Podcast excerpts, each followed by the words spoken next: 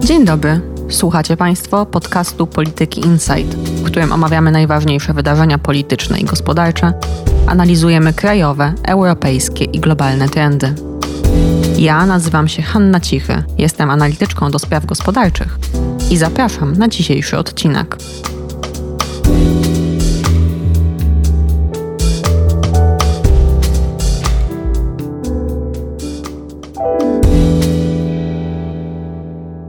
W odpowiedzi na rosyjską agresję na Ukrainę, szereg krajów, od Tajwanu po Kanadę i od Australii do Szwajcarii, wprowadził sankcje gospodarcze obejmujące Rosję. Wiele firm z własnej inicjatywy lub pod wpływem opinii publicznej wycofuje się z Rosji, a konsumenci bojkotują rosyjskie i białoruskie produkty. Unia Europejska szykuje się nawet na ograniczenie importu surowców energetycznych od Rosji, co jeszcze do niedawna wydawało się dosyć niewyobrażalnym scenariuszem.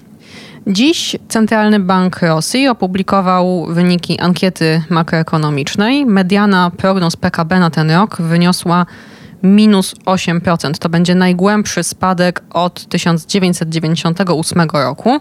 A jeżeli chodzi o oczekiwania dotyczące wysokości inflacji, to prognozy wskazują na aż 20%. Podczas gdy jeszcze przed agresją i przed tymi sankcjami rosyjscy ekonomiści oczekiwali wzrostu PKB o 2,4% i inflacji na poziomie 5,5%. Które sankcje mają największy wpływ na Rosję? Jak dużo będą one kosztować Zachód, a także Polskę? Jakie są perspektywy dla gospodarki Ukrainy? O tym wszystkim porozmawiam dzisiaj z doktorem Adamem Czerniakiem, głównym ekonomistą i dyrektorem do spraw badań w polityce Insight oraz Kacprem Wańczykiem, analitykiem do spraw Eurazji. Na początek chciałabym Was zapytać, w tym całym pakiecie sankcji w zasadzie codziennie pojawiają się jakieś nowe informacje o wprowadzanych albo planowanych ograniczeniach, o firmach, które się wycofują z Rosji.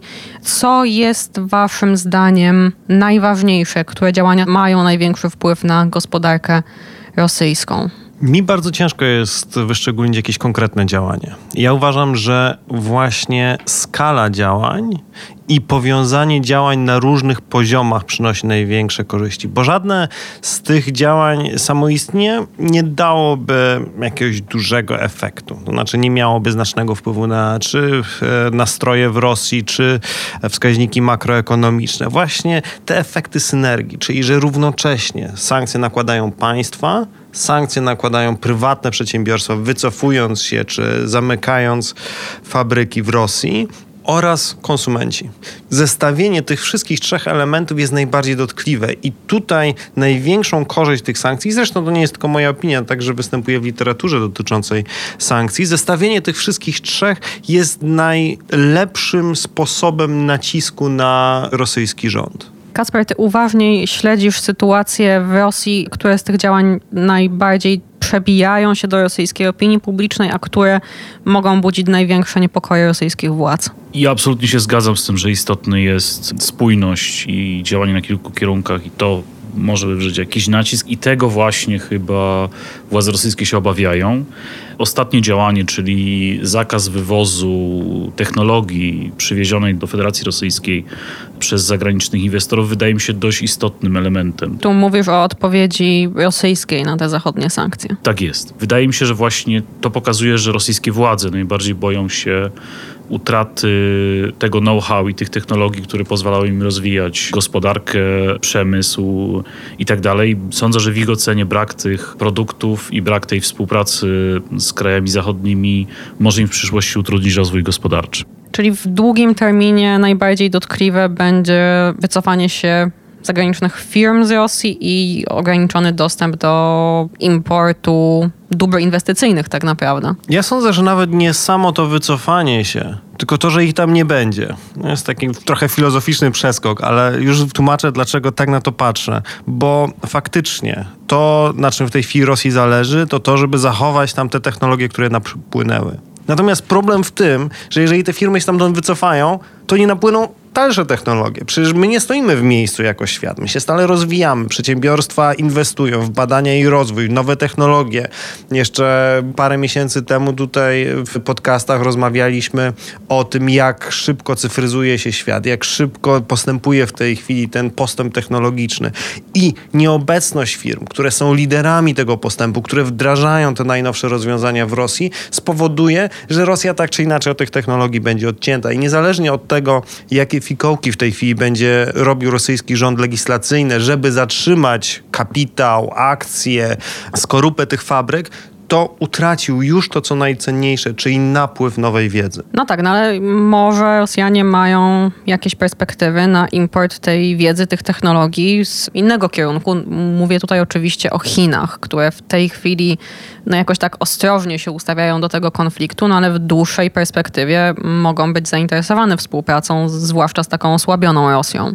Stosunki rosyjsko-chińskie od zawsze są dość problematyczne. To znaczy, oczywiście z punktu widzenia Zachodu to jest pewnego rodzaju zagrożenie, zbliżenie tych dwóch krajów. Natomiast jeśli się słucha analityków rosyjskich, którzy zajmują się Chinami, widać, że oni mają pewną obawę jednak przed zacieśnieniem tej współpracy. Chiny jednak są znacznie silniejszym gospodarczo, także do pewnego stopnia militarnie partnerem niż Rosja. W związku z tym zacieśnianie z nimi współpracy w dłuższej perspektywie rodzi również zagrożenia dla Rosji. Ale widzimy dosłownie informacje z wczoraj czy dziś rano, jeśli dobrze pamiętam, że Chiny też wstrzymały eksport zamówionych już towarów wysokotechnologicznych, telefonów i jakichś tam innych dodatkowych komponentów, czyli również jakoś próbują zająć taką pozycję jednak trochę bardziej zbliżoną do pozycji innych krajów, które nakładają na Rosję sankcje, ale oczywiście znów sądzę, ale nie jestem specjalistą od spraw chińskich, że Pekin będzie się starał jakoś tutaj zajmować taką właśnie dwuznaczną pozycję. Z jednej strony osłabiać Rosję, żeby uzależniać ją od siebie, no ale z drugiej strony jednak geopolitycznie, jak to się przyjęło modnie ostatnio mówić, w wielu sytuacjach Rosja jest niezbędnym sojusznikiem dla Chin. No ja nawet postawię jeszcze bardziej wyrazistą tezę, a mianowicie na gruncie międzynarodowej ekonomii politycznej słabość Rosji jest z korzyścią dla Chin. I co więcej, pomoc Rosji przez Chiny może negatywnie na same Chiny wpłynąć. To znaczy, my już widzimy, jakie konsekwencje spotkały chińską firmę telefoniczną z racji tego, że była posądzana o to, że wspiera rosyjski przemysł informatyczny. A gdyby w tej chwili Chiny bardziej zaangażowały się w pomoc Rosji, wsparcie Rosji, wsparcie finansowe i gospodarcze, to automatycznie na arenie międzynarodowej zostałyby oskarżone o to, że wspierają agresję Rosji na Ukrainę. W rezultacie także mogłyby nawet jeżeli tutaj jakimś efektem zewnętrznym, być narażone na ostracyzm na arenie międzynarodowej. Więc ja nie widzę tego, żeby w interesie Chin było jakieś duże wspieranie Rosji w tej chwili. Możliwe, że gdzieś tam w negocjacjach pod stołem coś się dzieje, tak żeby nie doprowadzić do kryzysu na jednak ważnej chińskiej granicy na północy, jakiegoś drastycznego kryzysu, ale to nie będzie wsparcie na zasadzie my tej chwili idziemy z bratnią komunistyczną dłonią i proszę, trzymajcie się, pomożemy wam. Ja tego się nie spodziewam. Czyli podsumowując tę część, chociaż może na wyobraźnię naszą najbardziej oddziałują te zdjęcia czy nagrania, które widzimy gigantycznych kolejek ustawiających się przed rosyjską Ikeą czy rosyjskim McDonaldem w dzień przed ich zamknięciem, to to, co będzie najbardziej dotkliwe i to nie tylko w kontekście tegorocznego spadku PKB, ale generalnie perspektyw rozwoju, czy raczej braku perspektyw rozwoju rosyjskiej gospodarki, to jest masowość i, i powszechność tych sankcji, zarówno w zakresie geograficznym, jak i branżowym. No dobrze, no ale te sankcje oczywiście nie są też bezkosztowe dla nas, czyli dla tej koalicji państw, które je nakładają. Co my możemy utracić, ile nas będzie kosztować? Oczywiście nie pytam teraz o liczby, bo bardzo ciężko jest to przewidywać, ale które z tych sankcji są najbardziej dotkliwe, które kierunki importu, eksportu będzie najtrudniej zastąpić Europie, Polsce? Dotkliwość sankcji już widzimy. Widzimy na stacjach paliw. To, co się dzieje w tej chwili z cenami benzyny, czy przede wszystkim diesla, to jest efekt tego, że nakładamy sankcje na Rosję. Rosja też nie pozostaje dłużna i także nakłada sankcje. Tutaj taka ciekawostka z działu naszego energetycznego, że 20% unijnej konsumpcji diesla pochodzi z Rosji. I w tej chwili to, co się dzieje z cenami diesla, to po części przynajmniej pokłosie tego, że w niektórych portach nie akceptujemy tankowców z dieslem. Na przykład w portach brytyjskich czy innych europejskich po prostu dokersi odmawiają rozładunku rosyjskich tankowców z dieslem, a diesel płynie do nas tylko i wyłącznie drogą morską. Dlatego mamy szybszy wzrost cen diesla na stacjach benzynowych niż benzyny, a ceny ropy naftowej, jak wiemy, też rosną równolegle. Oczywiście drugie w kolejności są ceny żywności, które zostaną dotknięte sankcjami sankcjami i także wojną, no bo przecież rolnicy ukraińscy w tej chwili nie będą wysiewać pól, a przecież za moment będzie ten moment, którym należy na pole wyjechać ciągnikiem. Te ciągniki w tej chwili służą do czegokolwiek innego, a Rosja z kolei prawdopodobnie w ramach takich retorsji zablokuje eksport swojej pszenicy czy w ogóle zbóż do Europy i także będzie to powodować znaczący ubytek surowców rolnych po prostu na globalnym rynku, co automatycznie przełoży się na ceny żywności wszelakiej, przetworzonej, bo od tych surowców rolnych zależy bardzo wiele cen, bo zależą ceny pasz, a ceny pasz wpływają na ceny mleka, ceny pasz wpływają na ceny serów i tak dalej. Przepraszam, jeszcze zostając w tym rolnictwie, troszeczkę inaczej to oceniam, bo o ile faktycznie będzie niższa podaż zboża czy nasion roślin oleistych ze strony Ukrainy, no to Rosja, nawet jeżeli przestanie stanie eksportować do Unii Europejskiej czy innych krajów nakładających sankcje, to gros jej eksportu rolniczego idzie na rynki, które sankcji nie nałożyły. Egipt, generalnie Afryka. To też jest jedna z odpowiedzi na pytanie, dlaczego te kraje tych sankcji nie nałożyły. Natomiast wciąż możliwe. Możliwe, że tutaj ten efekt będzie mniejszy. Zobaczymy, jak to się potoczy. To jest raczej dyskusja o tym, co będzie latem, jesienią, niż to, co się dzieje teraz. Natomiast to, co z dużym prawieństwem się wydarzy, to jest kwestia jeszcze nawozów, bo przecież ze wschodu pochodzą i nawozy, i surowce do produkcji nawozów.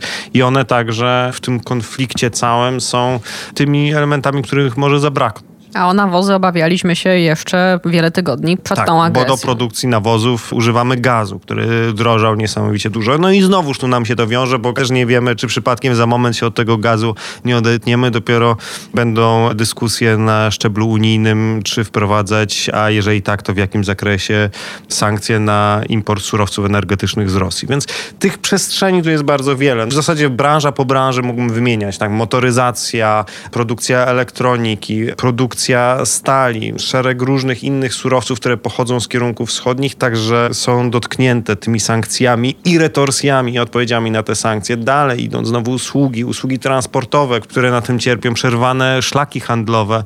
No w zasadzie, gdzie nie spojrzeć w tabelkę sekcji i działów PKD, tam widzimy wpływ tego konfliktu, wpływ tych sankcji. Właśnie dlatego, i to jest taka paralela do tego, o czym rozmawialiśmy w pierwszej części, właśnie dlatego, że one są tak kompleksowe, znaczy na wielu poziomach i w zasadzie dotykające każdego aspektu życia gospodarczego Rosji. No nie sposób nie powiedzieć, że to się na nas nie odbije. Kasper, a te rosyjskie sankcje odwetowe, one jak rozumiem obejmują nie tylko ograniczenia w wywozie czy aktywów, czy wykorzystaniu własności intelektualnej zachodnich przedsiębiorstw operujących w Rosji, ale również tam są jakieś ograniczenia eksportu rosyjskiego w zakresie tych towarów, które Europa jeszcze od Rosji chciałaby kupować. Tak, to znaczy ten pierwszy krok, który został wczoraj wykonany, to jest wprowadzenie ograniczeń na eksport produktów przemysłu drzewnego.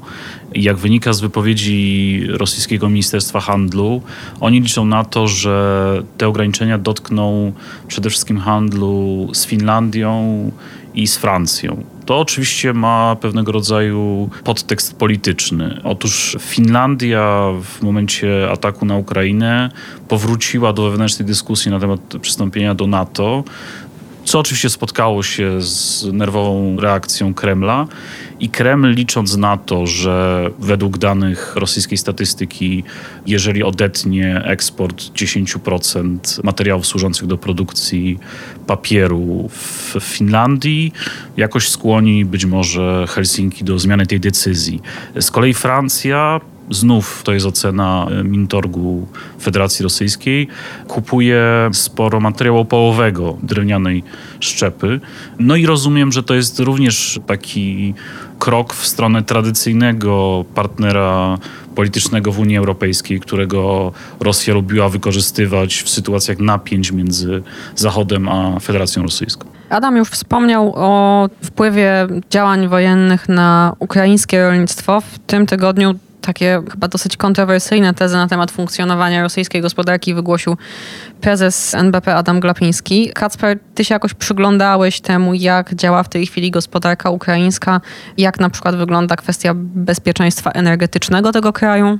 Próbowałem się przyglądać, ale sytuacja nie jest łatwa. Oczywiście jest problem z jakimikolwiek konkretnymi danymi, co jest pewnego rodzaju utrudnieniem, ponieważ być może to się wyda zaskakujące, ale statystyka ukraińska zawsze była dość rzetelna i te dane były dość szybko dostępne.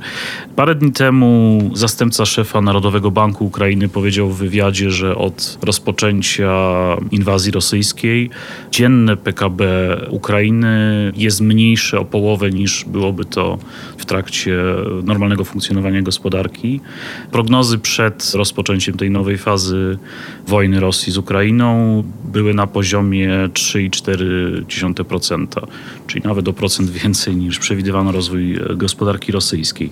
Ale no, z oczywistych powodów, z tego powodu, że są toczone działania zbrojne, realna gospodarka właściwie nic nie wytwarza obecnie. To znaczy przemysł w warunkach wojennych raczej nie pracuje, Przykładem tutaj jest miasto Mariupol, wokół którego obecnie toczą się walki. Tam się znajdują druga największa i jedna z największych hut stalowych. No i one obecnie są w takim trybie niewygaszenia pieca, natomiast nic nie wytwarzają. I też dane z sieci elektrycznej sugerują, że po prostu nic nie jest produkowane. Takie rzeczy oczywiście jak usługi, no to, to rozumie się samo przez się. No, jeżeli w mieście są regularne ostrzały rakietowe, no to, to nikt nie będzie chodził do restauracji czy kawiarni. Fakt, że na drogach stoją punkty kontrolne, które przeglądają przejeżdżające samochody, oczywiście utrudnia również całą logistykę i komunikację między różnymi miastami. Natomiast to, o czym mówiliśmy wcześniej, czyli problem ograniczenia eksportu z żywności z Ukrainy, może w krótkiej perspektywie okazać się w sumie dobrą rzeczą dla Ukrainy, to znaczy no, to bezpieczeństwo żywnościowe wewnątrz kraju póki co jest zapewnione. To wynika także z tego, że Rosjanie zablokowali porty ukraińskie, no i nie ma jakby drogi, którą można byłoby wyprowadzić tę żywność i ją gdzieś sprzedać. Jeśli chodzi o bezpieczeństwo energetyczne, póki co nie ma żadnych sygnałów, które by sugerowały, że Rosjanie podjęli decyzję o tym, by atakować bezpośrednio infrastrukturę krytyczną. Zresztą Kreml wielokrotnie podkreślał w ostatnich dniach, że gaz płynie przez Ukrainę na zachód i jakby nic nie zamierzają z tym zrobić. Problemem natomiast może zacząć być niedługo paliwo na rynku ukraińskim. Ponieważ Ukraina większą część swych paliw, benzyny, diesla i tak sprowadzała z obu tych krajów, które obecnie ją atakują, czyli z Rosji i z Białorusi. Więc pytanie pozostaje, ile jest tych paliw w rezerwach strategicznych.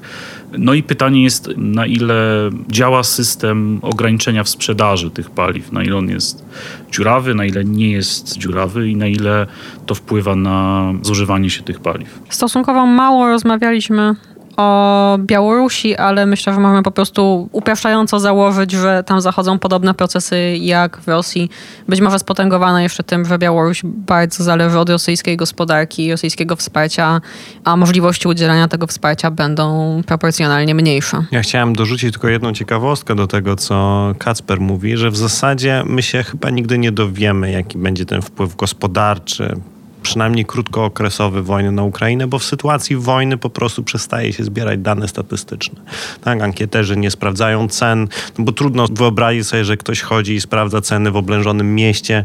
Dane o zapasach przykładowo, które są bardzo ważne, często pomijane w takiej opinii publicznej, ale dane o zapasach, co się dzieje z zapasami, też nie będziemy wiedzieć, czy jakaś fabryka wydała tysiąc butów, czy te tysiąc butów później zostało spalone, czy trafił w nie pocisk, więc tutaj dane statystyczne za okres okres wojny zwykle są wykropkowane i myślę, że tak będzie też tym razem, że rok 2022 to raczej będzie terra incognita statystyczna. Ale jeśli mógłbym dodać jeszcze dwie rzeczy, które wydaje mi się, że o których warto wspomnieć. Jedna to jest taka, że Narodowy Bank Ukrainy w dniu inwazji od razu wprowadził program ochrony systemu finansowego, co wskazuje na to, że oni byli do tego przygotowani, to znaczy mieli jakieś opracowane scenariusze, co zrobić w jakiej sytuacji. Póki co wydaje się, że tam nie ma jakiegoś krachu tego systemu, to znaczy pieniądze krążą, NBU zbiera pieniądze na wsparcie wojska, emerytury, jak się okazuje, są wypłacane, nawet dzisiaj była jakaś decyzja o przyspieszeniu wypłacania tych emerytur, żeby ludzie dostali do końca marca pieniądze. Powiem, że wydaje mi się, że to trochę wynika też z tego, że system finansowy ukraiński znany był z niestandardowych, powiedzmy delikatnie, rozwiązań różnych sytuacji. I druga rzecz, która jest istotna w kontekście wsparcia finansowego wysiłku zbrojnego Ukrainy, to jest to, że właściwie większość, jeśli nie wszyscy tak zwani oligarchowie, czyli bardzo bogaci ludzie kontrolujący istotne elementy ukraińskiej gospodarki, opowiedzieli się za prezydentem Zełenskim i rozpoczęli finansowanie różnych elementów tego wysiłku zbrojnego. Szczególnym oczywiście tutaj przypadkiem jest były prezydent Petro Poroszenko, który także jest biznesmenem i jego stosunki z prezydentem Załęskim tuż przed rozpoczęciem wojny były delikatnie mówiąc, napięte, więc tu też są jakieś środki, które pomogą wesprzeć tę gospodarkę przynajmniej w krótkiej perspektywie. To jest bardzo ważne, co o tym mówisz, zwłaszcza jeżeli chodzi o te kwestie finansowe, bo jak spojrzymy na przykład na kurs chrywny do złotego, to on jest stabilny. Znaczy, jak sobie wyobrażam kraj w stanie wojny, to ja wyobrażam sobie, że ta waluta tego kraju to po prostu szoruje pod dnie. A tu się okazuje, że ukraiński bank centralny wprowadzając ograniczenia w przepływie kapitału oczywiście, ale wciąż nie jest to narzędzie narzędzie mówiące zamykamy wszystkie rynki finansowe, umożliwił utrzymanie kursu hrywny w relacji do złotego na w miarę stabilnym poziomie. Co więcej, Ukraińcy przyjeżdżający do Polski mają możliwość przynajmniej częściowego wypłacania środków ulokowanych w swoich ukraińskich bankach, na kontach. Ukraiński system finansowy działa. Więc tutaj także taki apel trochę do słuchaczy. Nie bójcie się kupować hrywien. Znaczy, jeżeli chcecie pomóc osobom przyjeżdżającym z Ukrainy, to kupcie te hrywne od nich. To jest na razie jeszcze stabilna waluta. Mam nadzieję, że tak pozostanie, bo tutaj bank centralny robi świetną robotę, a na pewno im pomożecie w tym, żeby w naszym kraju się zaaklimatyzować. No więc chyba opowiedzieliśmy już w miarę na tyle, na ile się dało, na tyle, ile wiemy, na tyle, ile ktokolwiek może wiedzieć, jak wygląda sytuacja tu i teraz. To teraz chciałabym, żebyśmy trochę pospekulowali o tym, co będzie w przyszłości. I zacznę od postawienia takiej tezy, że no nie ma powrotu do świata sprzed 24 lutego. Na pewno coś się zmieni, niezależnie od tego, jak potoczy się ta wojna i chciałabym, żebyśmy zarysowali dwa takie skrajne scenariusze i opowiedzieli trochę o tym, co będzie się w ramach nich działo. Pierwszy jest taki, że Rosja tę wojnę wygrywa, przez co rozumiem to, że zyskuje kontrolę taką, jeżeli nieformalną, ale faktyczną nad albo całą Ukrainą, instalując tam prorosyjski rząd, albo zabierając około połowy terytorium tego kraju. A drugi scenariusz pozytywny to taki, że Rosja w którymś momencie się z tej wojny wycofuje z podkulonym ogonem. Ukraina utrzymuje niezależność i bardzo silnie zbliża się do Zachodu, do Unii Europejskiej, otrzymuje duże wsparcie tej społeczności międzynarodowej, również finansowe w odbudowie. Teraz w tych dwóch scenariuszach, jak widzicie, no przede wszystkim właśnie perspektywy dla gospodarki ukraińskiej, w tym optymistycznym scenariuszu, czy Ukraina jest w stanie szybko się zintegrować z Europą, jakie będą tego wyzwania, efekty również, również dla Polski, dla krajów naszego regionu, że nagle będzie obok nas duży, ludny kraj, też we wspólnocie europejskiej, czy włączający się w tą wspólnotę europejską, wiążący część funduszy unijnych, które w innym świecie poszłyby może do nas, do naszych sąsiadów. Jak to może się potoczyć? Zanim Ukraina stanie się członkiem Unii Europejskiej, to jeszcze dużo wody w Dnieprze upłynie, bo to jest cały proces. Znaczy, mimo zarówno oczekiwań Ukraińców, jak i części polityków i obywateli Europy, to nie da się procesu integracji przeprowadzić ciągu roku, czy w ciągu dwóch no, lat. No ale to nie jest zero-jedynkowe. Myślę, że możemy sobie wyobrazić, że ta akcesja Ukrainy będzie przebiegała inaczej niż Polski, że dostanie więcej funduszy, że będą ułatwienia w dostępie do rynku, do rynku pracy również. Zdecydowanie. To znaczy, jeżeli Ukrainie uda się odeprzeć atak, doprowadzić do rozejmu z Rosją, no to wtedy popłyną do Ukrainy fundusze. I to jest coś, co prawie jestem pewien w takim scenariuszu. I to zarówno z unijnego budżetu, uszczuplając ten budżet, słusznie tutaj zauważasz, Haniu, uszczuplając ten budżet dla krajów członkowskich, natomiast będzie to raczej w ramach różnych funduszy partnerstwa z Unią Europejską, aniżeli w ramach tych funduszy, które my znamy w tej chwili, czyli takiego budżetu siedmioletniego. No i też spodziewam się napływu pomocy finansowej spoza Europy. Przede wszystkim patrzę tutaj na kierunek transatlantycki, tak? czyli Stany Zjednoczone, Kanada. Mówi się i moim zdaniem całkiem słusznie o drugim, jeszcze większym programie Marszala dla Ukrainy, bo koszty związane z wojną Ukrainy są niebotyczne. Mówi się w tej chwili o zniszczeniach w jednej miejscowości, bo Mariupolu, że przekroczyły 100 miliardów dolarów. 100 miliardów dolarów. Powtórzę, to jest więcej niż suma wydatków z budżetu państwa polskiego. I to jest tylko jedno miasto. Więc jeżeli my sobie sumujemy te wszystkie elementy, to na pewno ta pomoc będzie potrzebna i ta pomoc będzie płynąć. Znaczy nie wyobrażam sobie, żeby kraje europejskie czy na czołówka krajów międzynarodowych w tej chwili takiej pomocy Ukrainie odmówiła, a to będzie miało dalekosiężne implikacje gospodarcze. Jedna strona medalu to taka, że będzie mniej pieniędzy do zagospodarowania dla krajów unijnych, w tym także dla Polski ze środków europejskich, ale druga strona medalu, moim zdaniem bardziej dotkliwa dla nas, to jest odpływ firm i kapitału ludzkiego. To znaczy, moim zdaniem, jeżeli Ukraina zacznie się odbudowywać, to ci wszyscy pracownicy budowlani, którzy wyjechali na Ukrainę bronić tego kraju, tam pozostaną i zatrudnią się właśnie w sektorze budowlanym, a do tego jeszcze sporo firm i sporo osób właśnie na tą Ukrainę wyjedzie odbudowywać ten kraj. To w sytuacji problemów demograficznych, z jakimi musimy się zmierzyć nie tylko w Polsce, ale i w innych krajach Europy Środkowej, spowoduje znaczny ubytek siły roboczej i ograniczy wzrost gospodarczy. Znaczy, oczywiście ja kibicuję temu scenariuszowi obiema rękami, natomiast Natomiast będzie on także pewnym wyzwaniem gospodarczym dla krajów regionu, jeżeli nie dla całej Unii Europejskiej. Kasper, ty się zgadzasz z tą perspektywą demograficzną, migracyjną tutaj, że Ukraińcy będą angażować się w odbudowanie swojego kraju, a nie na przykład szukać jednak lepszego poziomu życia dostępnego szybciej w Polsce czy w innych krajach unijnych? Zgadzam się z tą opinią, że po prostu łatwiej jest, będąc w kraju, który jest w konflikcie i biorąc udział w tym konflikcie po jednej stronie, później zdecydować się, żeby zostać w tym kraju i ten kraj odbudowywać. I wydaje mi się, że, że takie poczucie będzie dominować, natomiast też prawdopodobnie będą ludzie, którzy z różnych powodów, czy to rodzinnych, czy to zdrowotnych, czy to emocjonalnych, postarają się jednak z kraju wyjechać. Pewnie najbliższa analogia, jaką my mamy, no to jest oczywiście analogia końca II wojny światowej, no i jednak sporo ludzi zostało w Polsce, żeby tę Polskę odbudowywać, niezależnie od tego, czy to było tam później jakoś propagandowo sprzedawane, czy nie, no to jednak wszyscy jakoś czuli, że chodzi o to, żeby ten kraj jakoś wspólnie podnieść z ruiny wojennej. Ale ja może bym dodał jeszcze jedną rzecz. Poniekąd też to jest o wysiłku samych Ukraińców, ale teraz bardziej może tej strony rządzącej, do tego, co mówiłeś o procesie przystępowania Ukrainy do Unii Europejskiej. Otóż Ukraina, jak wiemy, jest sygnatariuszem porozumienia o stowarzyszeniu z Unią Europejską. I do tego porozumienia o stowarzyszeniu jest taki dołączony gruby dokument, gdzie jest napisane, jakie reformy trzeba przeprowadzić.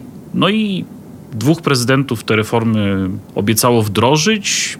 Nie było wojny, jakoś trudno było te reformy wdrożyć. Więc chciałbym powiedzieć, że ten proces integracji z Unią Europejską będzie też dużym zadaniem właśnie instytucjonalnym dla władz ukraińskich, ponieważ będzie wymagał poważnej przebudowy tego, jak wygląda struktura prawna, instytucjonalna i ekonomiczna tego kraju w stronę większej przejrzystości i przewidywalności gospodarki, ale ja uważam, że to jest podstawowa przesłanka tej ucieczki wreszcie spod manipulacyjnego wpływu Rosji i rosyjskich partnerów. Wracając jeszcze na chwilę do tej demografii, no w scenariuszu negatywnym, czyli opanowania bądź przynajmniej poważnego okaleczenia Ukrainy przez Rosję, to chyba się ze mną zgodzicie, po prostu to oznacza większy napływ migracji, również tej migracji nie tylko czasowej, ale stałej do Polski i do innych krajów unijnych. Ja się zgadzam. Ja bym powiedział, że głównie jednak do Polski, a mniej do innych krajów Unii Europejskiej z powodów językowych.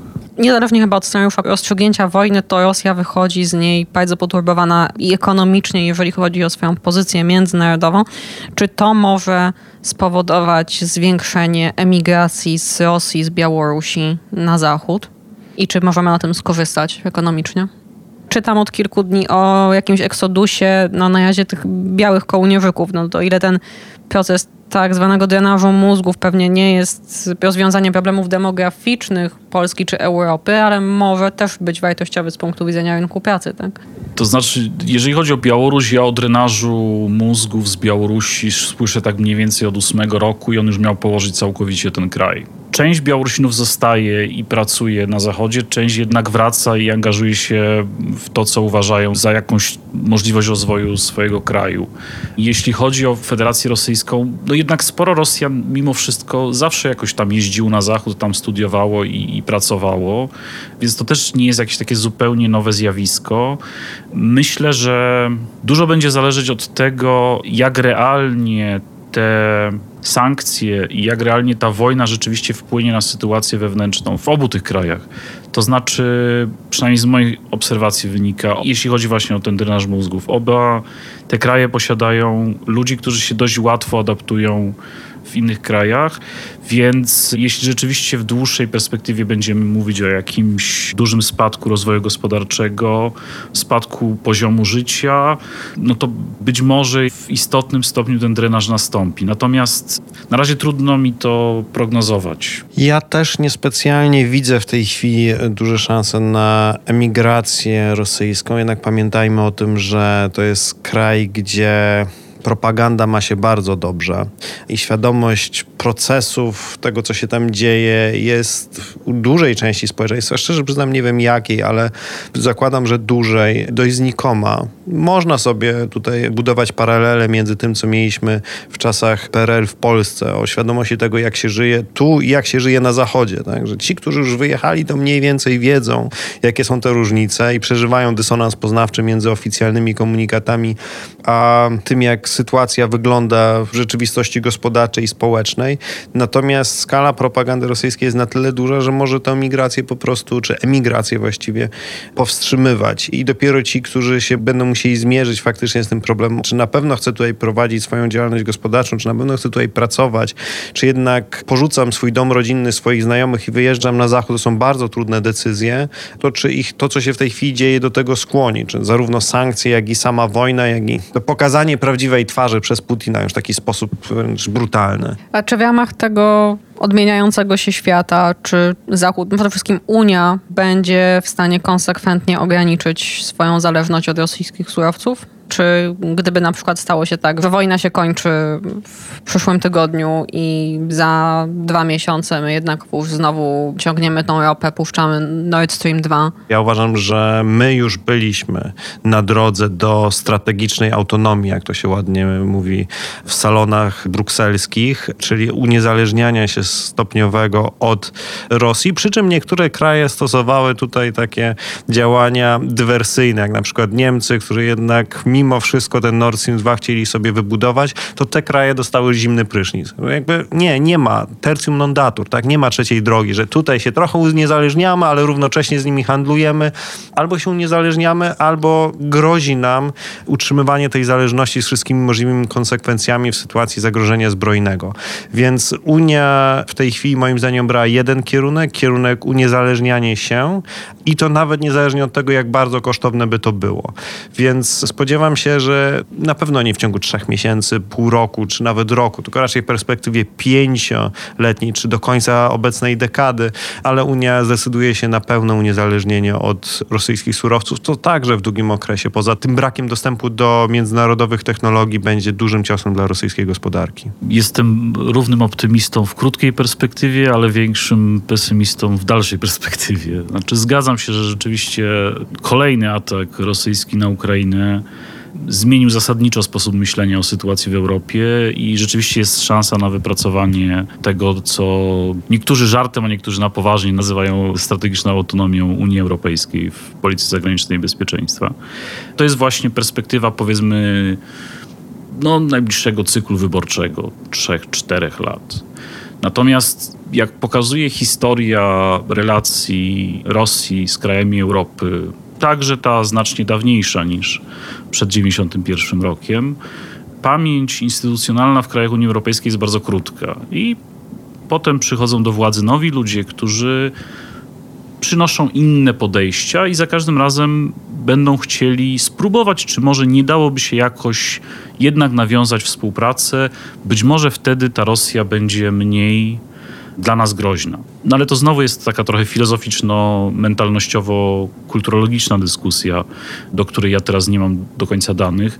No ale mimo wszystko jednak mam wrażenie, że w mentalności przynajmniej decydentów sporej ilości krajów europejskich ta część Europy jednak jest odległa i nie jest tak istotna jak to, co się dzieje w Berlinie, Paryżu czy Rzymie. I dlatego wydaje mi się, że właśnie tak istotne jest, by ten proces akcesji Ukrainy, a być może i Mołdawii, bo też o tym się ostatnio mówi, do Unii Europejskiej potoczył się we właściwym kierunku, to znaczy, żeby był ten wysiłek podjęty przez obie strony i wsparcie finansowe ze strony krajów Zachodu i wysiłek reformatorski przez liderów i społeczeństwo ukraińskie, ponieważ wtedy ten region stanie się realną częścią Unii Europejskiej i ciężej będzie odwrócić właśnie, przestawić tę wajchę z trybu konflikt na tryb spróbujmy trochę powspółpracować. To chyba wszystko na dziś. Dziękuję Wam bardzo. Będziemy śledzić bieżącą sytuację ekonomiczną, polityczną i na wschodzie, na zachodzie,